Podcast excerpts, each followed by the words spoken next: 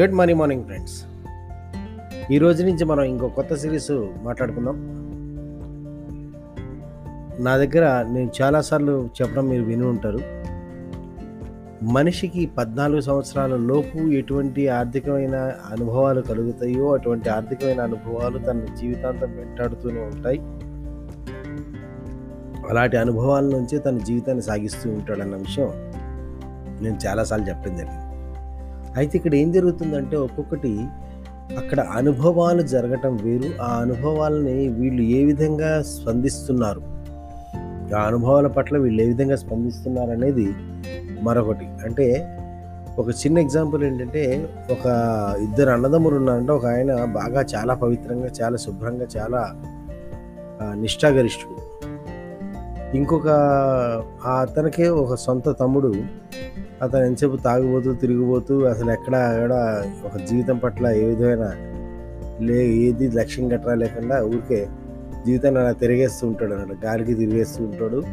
అడ్డమైన అలవాట్లు ఉంటాయి అన్నమాట అయితే ఒక ప్రెస్ రిపోర్టరు ఈ పెద్ద ఆయన అడిగాడు సార్ మీరు ఇంత పరమనిష్టగా ఉంటారు కదా పరమనిష్టగరిష్ఠులు ఎందుకని ఇలాగా? అని చెప్పంటే మా నాన్నగారి వల్ల అన్నాడు.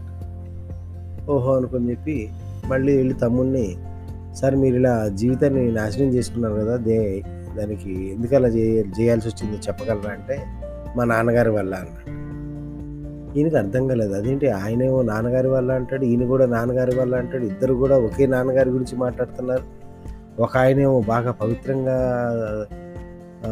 ఉత్తమ లక్షణాలతో ఉన్నాడు. మరొక ఆయనేమో మనం దరిద్రపు లక్షణాలతో ఉన్నారు ఇద్దరికీ కారణం ఒకళ్ళే అంటున్నారు. అదేంటి అని చెప్పి అర్థం కాక మళ్ళీ మొదటైన దగ్గరికి వెళ్ళి సార్ మీరు అలా ఎలా చెప్పగలరండి? మీరు మీ నాన్నగారు వల్ల అన్నారు కదా. ఎలా చెప్పగలరంటే మా నాన్నగారు చాలా చాలా దారుణమైన చెడ్డ అలవాట్లు దారుణమైన జీవితాన్ని జీవించేవారు ఆయన జూదం ఆడేవాడు తాగుడు తాగేవాడు లేదా నానా రకాల అలవాట్లు ఉండే జీవితంలో ఎక్కడ కూడా ఒక పక్క ఈవెన్ భార్య దగ్గర కానీ పిల్లల దగ్గర కానీ ఎవరి దగ్గర కూడా ఆయనకి విలువ అనేది లేదు గౌరవం అనేది మర్యాద అనేది లేకుండా ఉంది. ఆయన లక్షణాల వల్ల ఆయన జీవితాన్ని నాశనం చేసుకోవడం కాకుండా కుటుంబ జీవితాన్ని కూడా నాశనం చేశాడు ఆయన. కాబట్టి నేను ఎలాగైనా ఉండొచ్చు కానీ ఇలా ఉండకూడదని చెప్పి నేను ఖచ్చితంగా నిర్ణయించుకున్నాను. దాంతో ఏంటంటే నేను కొత్తగా ఎలాగ ఉండాలనే దానికంటే ఆయనలా ఉండకూడదు అనే దాంట్లోంచి నేను ఇప్పుడు ఇలా ఉంటున్నాను. ఓహో ఇది బాగుంది. మళ్ళీ తమ్ముడి దగ్గరికి వెళ్ళి ఏమంటే మరి మీ అన్నగారేమో ఇలా ఉండటానికి మా నాన్నగారి కారణం అంటున్నారు. మీరు ఇలా ఉండటానికి కూడా మీ నాన్నగారి కారణం అంటున్నారు. లేదు మా నాన్నగారు లైఫ్ని ఎంజాయ్ చేసేవారు బిందా బిందాస్గా ఎంజాయ్ చేసేవాడు అన్ని రకాల అలవాట్లతో హ్యాపీగా ఎంజాయ్ చేసేవాడు. సో జీవితాన్ని ఎంజాయ్ చేయడంలో తప్పు లేదు. సో మిగతా వాళ్ళు ఎవరు ఎట్లా పోదినా కానీ మనకి సంబంధం లేదు. మన జీవితాన్ని మనం ఎంజాయ్ చేయటంలో తప్పు లేదు. అనే విషయాన్ని ఆయన దగ్గర చూసి నేర్చుకున్నాను నేను. కాబట్టి నేను కూడా నా జీవితాన్ని నా ఇష్టం వచ్చినట్టుగా నా ఇష్టం వచ్చిన రీతిలో నేను ఎంజాయ్ చేస్తున్నాను అన్నాడు అంటే ఇక్కడ మనం గమనించి చూస్తే అనుభవం ఇద్దరికి ఒకటే. ఇద్దరూ ఒకే వ్యక్తిని చూశారు. ఆ ఇద్దరు ఒకే వ్యక్తిని చూసిన తర్వాత ఆ వ్యక్తి దగ్గర నుంచి ఎవరు ఏం తీసుకుంటున్నారు? ఒకళ్ళు అలా ఉండకూడదు అనే విషయం తీసుకుంటే ఇంకోళ్ళు అలా ఉండటంలో తప్పు లేదు అనే విషయం తీసుకున్నారు. అలాగే మిత్రులారా ఈ డబ్బు గురించిన అనుభవాలు మనకి జరిగినప్పుడు మనం వాటికి రకరకాలుగా స్పందిస్తుంటాం. అవన్నీ కూడా మన సబ్కాన్షియస్ మైండ్లో రికార్డ్ అయిపోయి ఉంటాయి. ఆ రికార్డ్ అయిన తర్వాత మనం పెద్ద అయిన తర్వాత ఇక మనం డబ్బుని రకరకాలుగా డీల్ చేస్తూ ఉంటాం. అయితే ప్రతి వాళ్ళు వేరే వేరే రకాలుగా డీల్ చేసినప్పటికీ స్థూలంగా ఇవన్నీ కూడా ఒక ఎనిమిది రకాల కేటగిరీస్లోకి డివైడ్ చేయబడతాయి.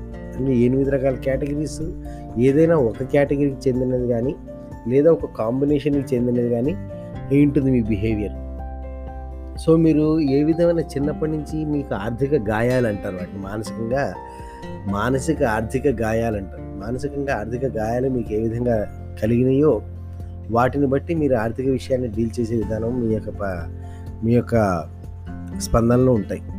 సో అవి ఏంటి ఎలా ఉంటాయి ఆ ఎనిమిది ఎలా ఉంటాయి అనేది మనం రేపటి నుంచి సిరీస్లో ఒక్కొక్క రోజు ఒక్కొక్క కేటగిరీ గురించి ఆ కేటగిరీలో ఉండే వాళ్ళ యొక్క ఆలోచన విధానం గురించి ఆ కేటగిరీలో ఉండే వాళ్ళ యొక్క లక్షణాల గురించి డీటెయిల్డ్గా తెలుసుకుందాం. వెయిట్ చేస్తూ ఉండండి. Have a great day. Thank you.